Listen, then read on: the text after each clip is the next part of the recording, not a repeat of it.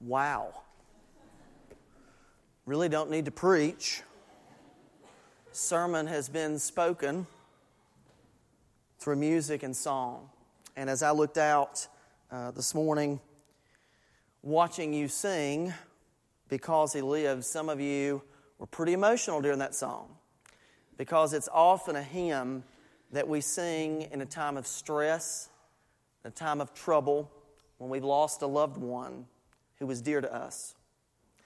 If you're here today and you're struggling with this life that you live, I want you to take words to heart.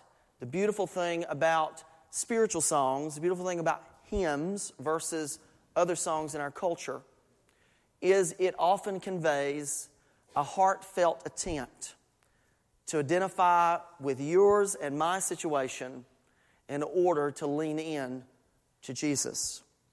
And I'm here to submit to you that because He lives, we most assuredly can face tomorrow.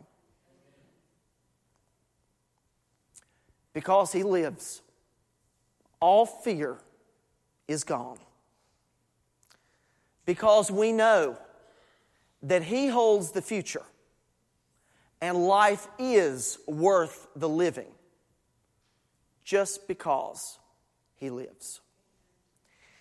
When I think about church work and I think about ministry, and uh, this week uh, we've lost uh, another person in our community that died too young.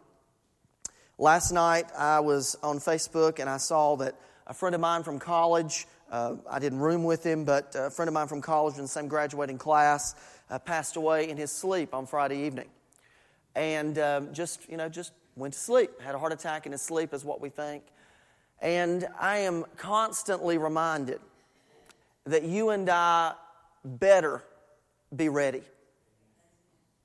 I cannot issue that plea enough. That you and I need to be ready. We need to be ready for what life has to offer in all of its goodness, in all of its tragedy, in all of its mountains, in all of its valleys. And the Apostle Paul, writing at the church of Philippi, he instructs us and he tells that church, uh, he encourages, as I talked about last week, but it has dawned on me that in order to be an encourager, you have to be encouraged. And you and I have to live a life in light of the gospel that has changed us. That it's very difficult for someone who is discouraged to offer encouragement because they're not giving out of their surplus, they're giving out of their emptiness. And we have a God, a mighty God that we serve, that is not only interested in being our help in a time of trouble, we have an advocate that goes before us who's very aware of who we are, very aware of our situation, that knows us better than we know ourselves, and He wants us to be an encouragement to others, but in ways and in a way to be an encouragement to one another is that we have to be able to master what the Apostle Paul was able to master. And I'm going to, uh, I'll share with you, very few people ever master what the Apostle Paul did, and that was a state of contentment. Contentment is a rarity.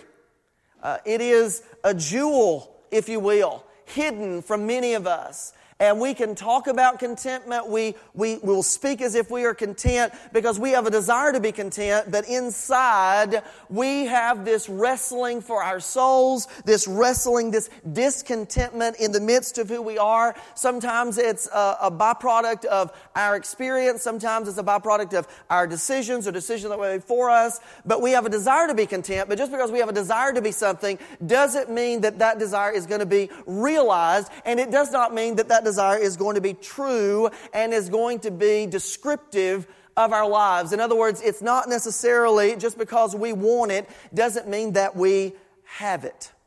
We have to learn to be content. The apostle Paul writing here in the passage in chapter 4 verses 10 he says i rejoice greatly in the lord that uh, at last you renewed your concern for me indeed you were concerned but you did not have the opportunity to show it i'm not saying this because i'm in need And then he goes on to say, For I have learned to be content, whatever the circumstances.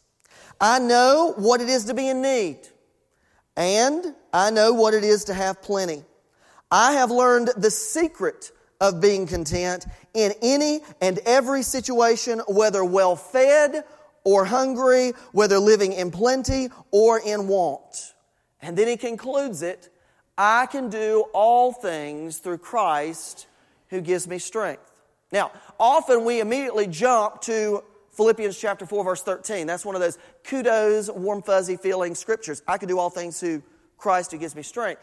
But one of the reasons that he can believe that, one of the reasons that he can say that, one of the reasons that he can embody that is because he has learned to be content in every, every situation. So, one of the questions I ask or I want to ask today is Are you content? Are you content with your life in the here and now? Not are you going to be content once you meet a certain standard, once you uh, save enough money, once you have enough money in your 401k or in your 403b or whatever it is that your retirement's in. Are you able to be content now?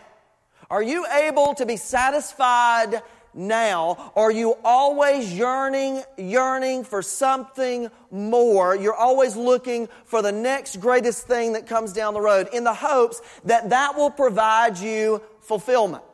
Because what I want to encourage you to understand is that our fulfillment does not come from things. It is not right around the corner. Our fulfillment must come from Christ and Christ alone. He is the standard by which our lives should be measured, and it is Him. He is the reason. His life is the reason that we, that you, and that I can live. He is the reason for everything. And it is our hope, it is my hope, that we could learn to be content in every situation, whether we have plenty or whether we have nothing. Whether everything's going our way or whether we are going through an experience of the school of hard knocks. How is it that he was able to gain this contentment. Because I'm going to tell you, contentment does not come natural. Contentment is something that has to be cultivated. It doesn't happen automatically. It doesn't just occur. It's something that we have to seek. And if you look in the first part of chapter 4, I think that there are some answers to how can we have a life of contentment. One of the, one of the things that would really just speak to volumes to it, if you look earlier in the passage in chapter 4, he says in verses 6, in verse 4, he says, Rejoice in, in, the Lord always. And then he says, Let your gentleness be evident to all. The Lord is near. And then he says in verse 6, Do not be anxious about anything, but in every situation, by prayer and petition, with thanksgiving, present your requests to God. One of the ways that you and I can gain contentment and this great secret of contentment. One of the ways it can be realized, listen, it doesn't matter what family you were born into, it doesn't matter what side of the tracks that you grew up on. Your level of contentment has nothing to do with your status. It has everything to do with what He's done for us on the cross. So as we cultivate contentment, and if that's our hope to be content, because listen, I think at the heart of hearts, some, everybody on this planet wants to have equilibrium in their life. They don't want to be in this emotional roller coaster that so many people talk about. We want to be content. In other words, to put it in kind of current terms, our spiritual life should not be a thermometer where the temperature rises or the mercury rises and falls with the environment that it's in. We, according to Christ and in Christ's standard, as we live in the life of Christ, instead of being the thermometer, you and I are called to be the thermostat. We set the tone. In other words, those things that lie exterior to us do not rain on our parade and do not determine our level of commitment or our level of contentment because the standard has already been set by Christ. Paul goes further to explain listen, don't be anxious for anything, but in all things, come to the Lord in prayer. Practice prayer in everything. That's what the Apostle Paul's writing in verse 6. Worry about nothing in verse 6. And it says that as a result of taking our desires and our thanksgivings and everything in between to the Lord through petition and going to Him in prayer, that the peace that passes all understanding will be realized in our lives. Are you at peace? Because if you are content, you are at peace. If you have contentment, then you have peace. If you're not content, you're not at peace. And the greatest, one of the greatest travesties of the spiritual life is the inability to be at peace with oneself, to be whole with oneself. And in our society, it is increasingly harder. And I want to say, uh, you know, every generation that comes, Uh, but particularly today's generation of students, are bombarded a lot more than my generation was or that past generations were with media. We, I mean, listen, they, it is their life. If you take away their cell phones, it's almost like taking away their heart. No cell phone, no heart. And it's very hard to cope. In fact, it could be argued that for some students, they value their ability to be on social media more than they value the relationships within the parameters of that social media. It is an addiction. What's the source of this frenzy on Twitter? What is the source of this frenzy on Facebook for other people? What is the source of frenzy with Snapchat and whatnot? Well, the source of it is you and I want to be liked. We want to be liked. We want to be popular. We want people to value us. And we believe, we believe that contentment will arise out of people's value of us or positive feedback that we get. So when we see, listen, I know, I know all the tricks. I know what students do. I know what adults do. We will post something. And if it doesn't get likes like within 30 minutes, well, let's redo that. Let's take that down. because we want to post something so that we can be searched to the top. We want to be the best at what we do. We want people to like us. And we value what people think about us far more than anything else. Now, I want to show you a picture. Okay. This uh, is on my Facebook page. Uh, it was not posted by me. Uh, but it was posted by a friend of mine. This is my 1988 fifth grade class. Okay, and I, does everybody see who I am?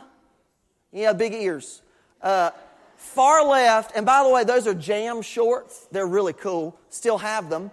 Uh, but what I want to tell you is, I, I saw this picture, and there was just a wave I mean, it was, it was really strange. I saw this picture this week. I haven't even talked to you about this. Uh, my wife's a therapist, so we probably need to process this later. Um, but I, I saw this post, and I was just overwhelmed with this sense of emotion. And I was like, this is ridiculous. Why am I overwhelmed by this sense of emotion? But it brought me back to this moment in time in my life. And what, you know, when you look at that picture, uh, you know, everybody looks kind of dorky, okay? I don't, but everybody else does. Um, and, you know, what I see in this picture, now for most of you, the naked eye, for just the person that views it, you don't see anything, but see, I read into things because I experienced it. So what I see is a kid on the back row, and I was never really a part of that group. This was a fifth and sixth grade combination class. So sixth graders, you know, they were, they were the ones that mattered. Listen, from the time I was in grade school, I, I remember in third grade on, I, listen, I hated elementary school. I hated middle school and I despised high school. Now, college, woohoo, it's awesome. You know why?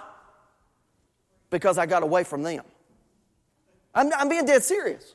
Because, and, and, but here's the problem the problem is not them because they're good people. This girl in the, in the middle here with the blue and white stripe, uh, the, the, the, the, baby blue with the glasses, she looks kind of, you know. Uh, I was able to go to the hospital last month. Her mother passed away, and we were good friends all through high school, we, but we weren't good friends then. Um, and all of these people, they've done amazing things. And a lot of them are in church or leading church today. But in 1988, my story and for, for the basically the longevity of school, I was never on the end.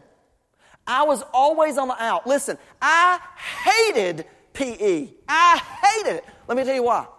Now, listen, I would get the presidential award for physical fitness. I could do the push ups, the sit ups, the chin ups, and do all that stuff. I could run as fast as any of them. I always met the standard because if I didn't, I'd go out and make sure I met the standard because I didn't want to look like a fool. And, and that was me. But PE they would elect or select team captains, and team captains, who did they pick first? The best. Who they, now I was the best, but they perceived that the best was other than me. I was always the last one picked. I mean, look at those muscles on my arms. I mean, I, I was, I was, you know. Um, true story, though.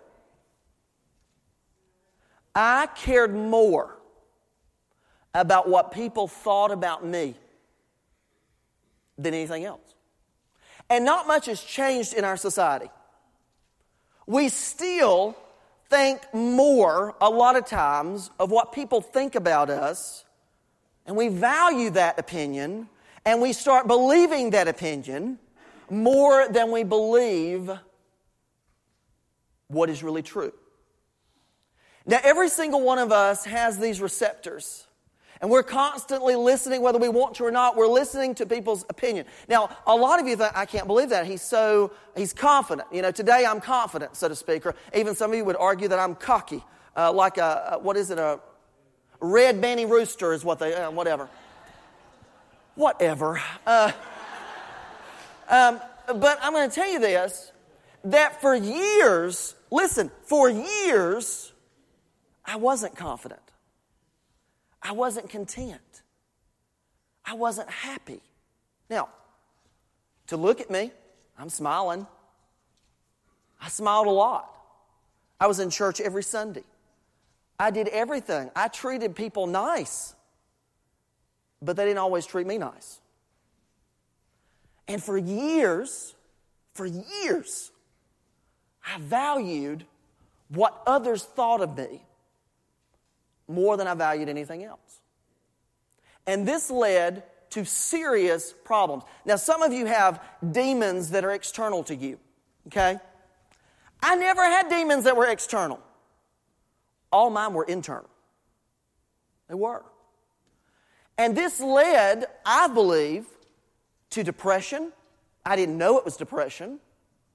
I think it led to the fact that I valued people's view more than I valued. And listen, we are our own worst critics. And so, what my inner voice would say over and over, you'll never amount to anything.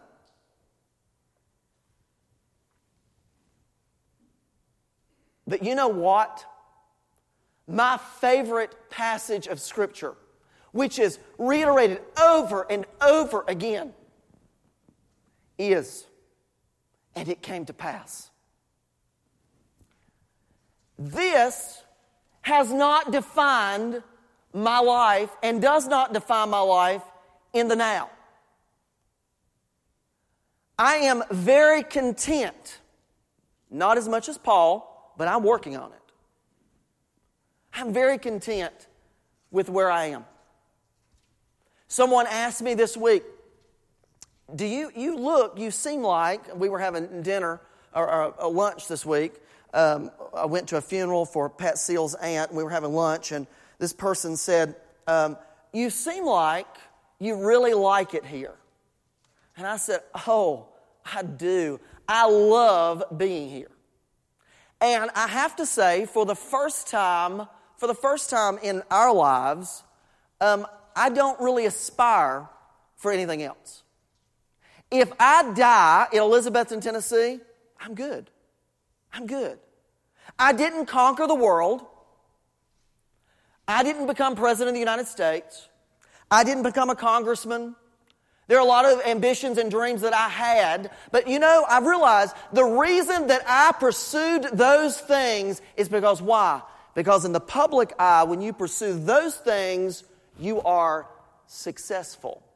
Somewhere along the way, I don't know when it was, what it was, probably was my wife. Uh, I give her credit. She is my soulmate to the very end. She has been used by God in amazing, amazing ways.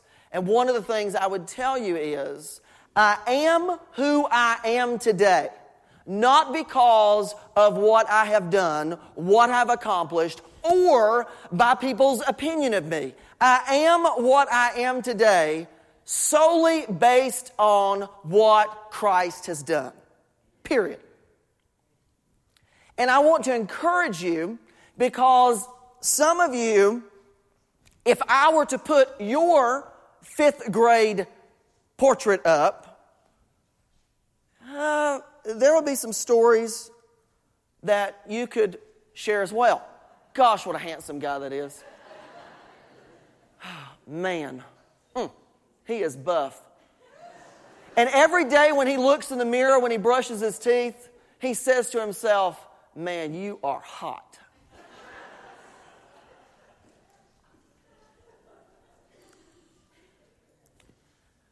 Reality is contentment.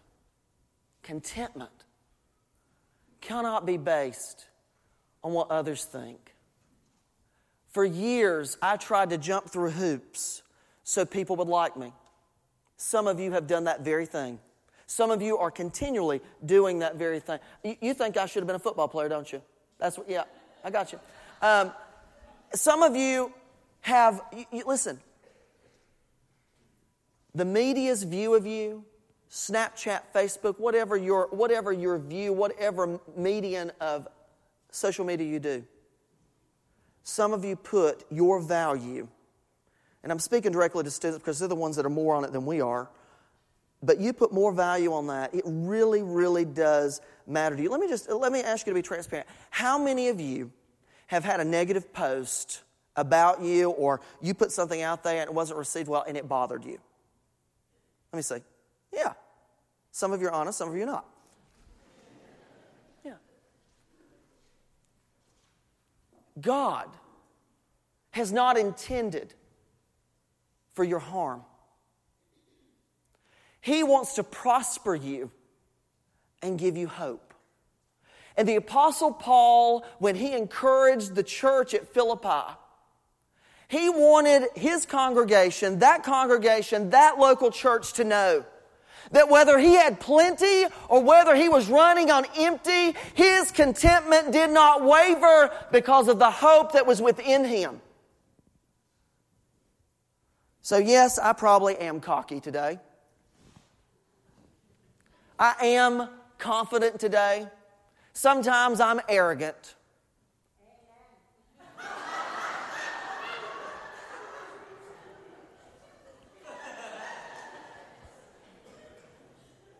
But I want you to know that I've come so far. And the freedom, listen, the freedom that I have gained in my life has been by, about understanding this simple perspective. What people think about us matters nil compared to the surpassing knowledge of knowing Christ and making Him known. You and I are defined by so many things. We struggle with so many things. But we need to rest in the solitude of the living Christ, who has made a way where, as I've said many times, where it seems like there was nothing, where there was endless an endless amount of chaos and calamity all around us, where our contentment was discontentment, where we were not satisfied with, with anything. But if we are true and we say, I can do all things through Christ who gives me strength, then yes, you can. Because He lives, we can do anything. Because He lives, we don't have to fear or worry. When we are defined by Jesus Christ, when He is the source of our strength, when we are centered in Him, it doesn't mean that we don't look for people's approval because we do naturally. But above all, the source of our strength is the source of our contentment. Some of us have struggled over the years with being holistic, at being at peace. The Apostle Paul writes in verse 9 of chapter 4 basically, whatever is good, put it into practice. Whatever is noble, whatever is right, whatever is pure, whatever is lovely, whatever is admirable, think on these things. Why? Because when you and I focus on the things and the goodness of God, we produce fruit that is good.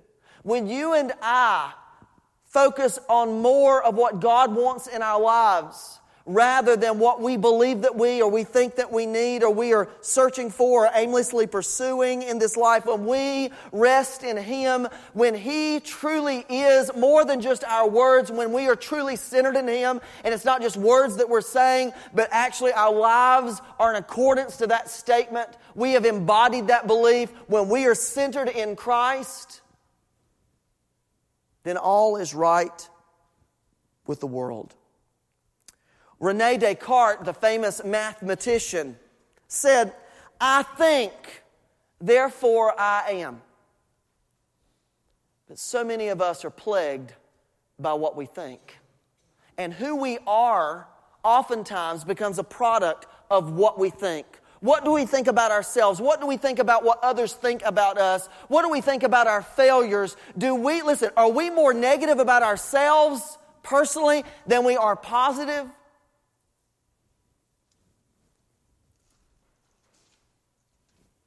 The hope of the gospel is that we will think on good things. Because we become what we feed on. If you and I feed on a steady diet of disillusionment, if you and I feed on a steady diet of being depressed or oppressed, if you and I feed on a steady diet, valuing what other people think rather than what God thinks of us, then the fruit that we produce will be a direct result of those things that we have eaten and digested in our spiritual lives. So, so many of us, and I'm going to go out on another limb here, so many of us have habits that we cannot get rid of. We have tried for years to get rid of them a steady diet of that habit, whatever that habit might be, what has it done for us? It has produced chaos and problems. The way you and I kick a habit, the way you and I kick bad circumstances, the way you and I are able to overcome those things that are buy, buy, uh, buying for our attention or attempting to take us off of the focus of Christ, the way we overcome those is always refocusing our mind and heart's attention to the purposes of God, to the goodness of God, to the sovereignty of God, to the salvation of God, to the hope of God that's in Jesus Christ. Because listen, even on our best day, we are damned to hell if we don't surrender our hope, our ambitions, and our lives to Him. I don't care how good you are. I don't care how well you're liked. I don't care how successful people view you because in the end, in the end, when you and I have a heart attack in the middle of our sleep, when you and I veer off the road or someone runs into us and our lives are taken up and they're caught short, God doesn't care what position you and I held. He doesn't care how much insurance money that your family is going to be left with. He doesn't care about anything except did you, did you believe in Jesus Christ? Did you accept the way and the truth and the life that I provided? Did you define your life by Him? Or did you buy into some other belief? Our greatest enemy in the church, our greatest enemy as a person, a follower of Jesus, is not ISIS, it's not Islam. Our greatest enemy is who we view when we look in the mirror. And the more, listen, the more that we can focus on what is good, the more that we can focus on what is pure, what is lovely, what is admirable, the more that we ponder on these things, the more that becomes the diet that feeds us, the better follower of Christ we will become, and, and, the peace that we yearn for will be realized. And the contentment that the Apostle Paul writes about, it will happen. We have to make the decision. You have a bad habit biting your fingernails. You have a bad habit of eating chocolate ice cream. You have a bad habit of eating all the chocolate in the house. You have a bad habit of speeding. You have a bad habit of flipping people off. I don't care what your habit is. It can be changed. Why? Because God is in the business of changing people's lives. This week I left here I was meeting my mother in law for lunch at the coffee company this week.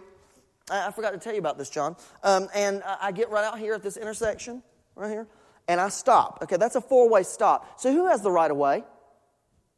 The person that stops first, that gets to the intersection first, okay?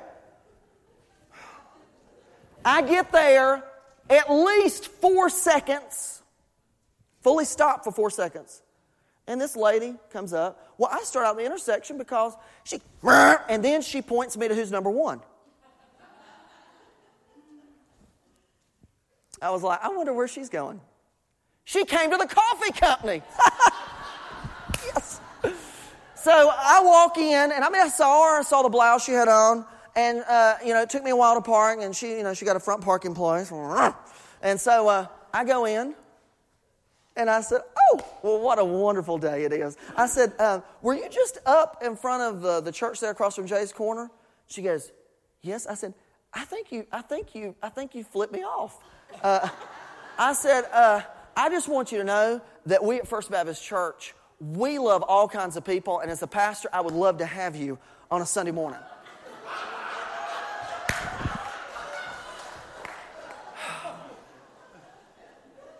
Listen, when somebody pees in your cornflakes, pour a new bowl. Don't be defined by what people do. Listen, there was a season of my life somebody do that, I'd, I'd show them who number one was too. Now I just kind of, wow, hey. And then when I get the opportunity to confront them at lunch, it's awesome. Thank you for this divine opportunity.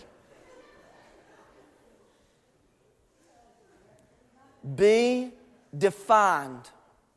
Be defined by Jesus. Have a life that is full of funny stories like that. Don't let people discourage you. Don't let everybody that has an opinion speak into your life. Listen to the sovereignty of God. Listen for the Holy Spirit. And when He speaks, you and I need to move. Because listen, His voice his opinion, his value of you is far more than your mama's or your daddy's or your girlfriend's or your boyfriend's or your employer or anything else. Because here's the thing the God who created you and me, the God who loves you and me, the God that has positioned us for salvation, the God who has positioned us for life, does not want you and me to be discouraged. He wants you and me, He wants us to be fulfilled. Encourage one another. Be encouraged by the Word of God. Be encouraged by Christ. This Jesus Christ who gave His life for you and me has experienced far more pain, far more rejection, far more unpopularity than you and I could ever experience. He experienced in one moment, in one second on the cross, more than you and I will experience in the span of an eternity of lifetimes. Why?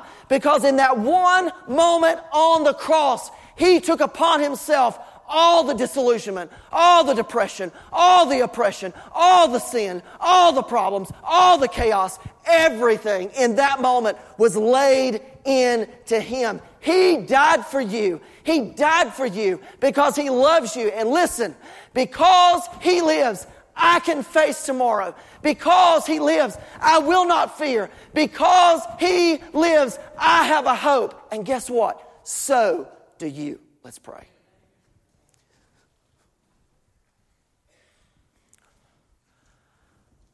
Father, we come to you today and we say, Thank you, Jesus. Thank you, Jesus, that we don't have to try to impress you. Thank you, Jesus, for being the sacrifice of all sacrifices. Thank you for the ability to be defined by you. Thank you for the opportunity. Listen, when we come to you, Father, thank you for the fact that we don't come as servants we don't come as people who are outside of the kingdom. We become sons and daughters of the king. And as sons and daughters of the king, we have an inheritance of this kingdom. We are royalty, not because we were born into it, but because you, you invited us to join you. Father, I pray for the one today in this room who is struggling because they have never been content they are not at peace. They have often been defined by their failures, or they've often been defined what other perceive about them. Lord, today is a day of freedom.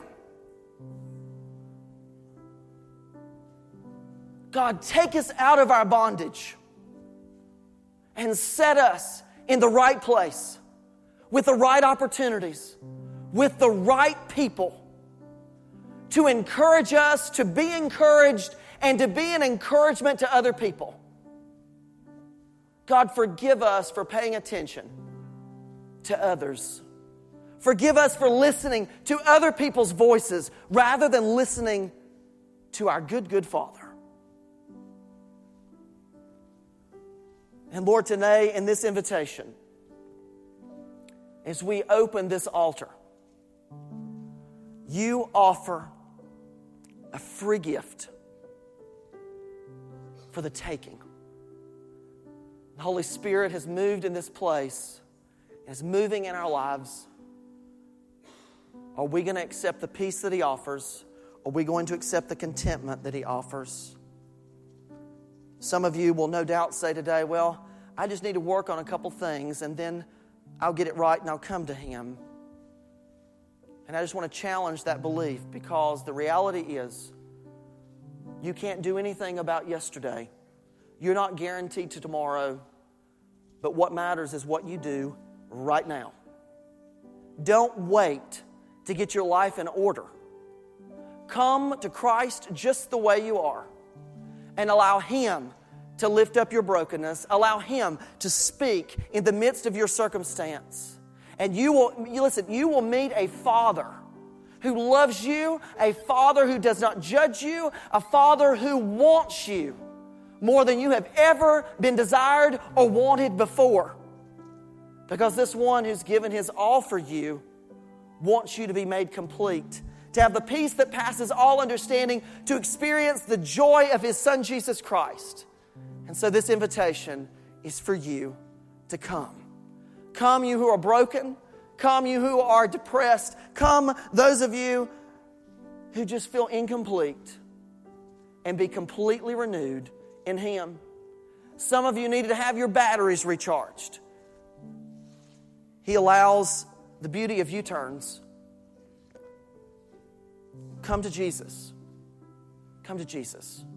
Others of you in this place have questioned and prayed about is this the place that God wants us to serve? Is this the family that He wants us to be a part of? And our hope and our prayer is that you will bloom wherever He leads you and wherever He plants you. But if He's speaking to you today saying, I think that, you know, you know without a shadow of a doubt that God wants you here at First Baptist Church, won't you come?